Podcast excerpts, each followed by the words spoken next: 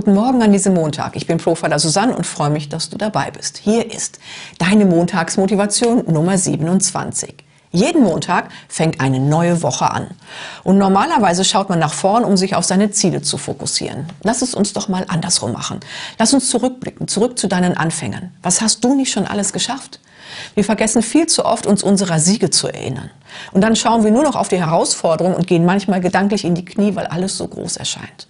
Doch wenn man mal zurückschaut, wieder sieht, was man schon erreicht hat, dann gibt das enorme Kraft und großes Selbstvertrauen für alles, was da noch kommen mag.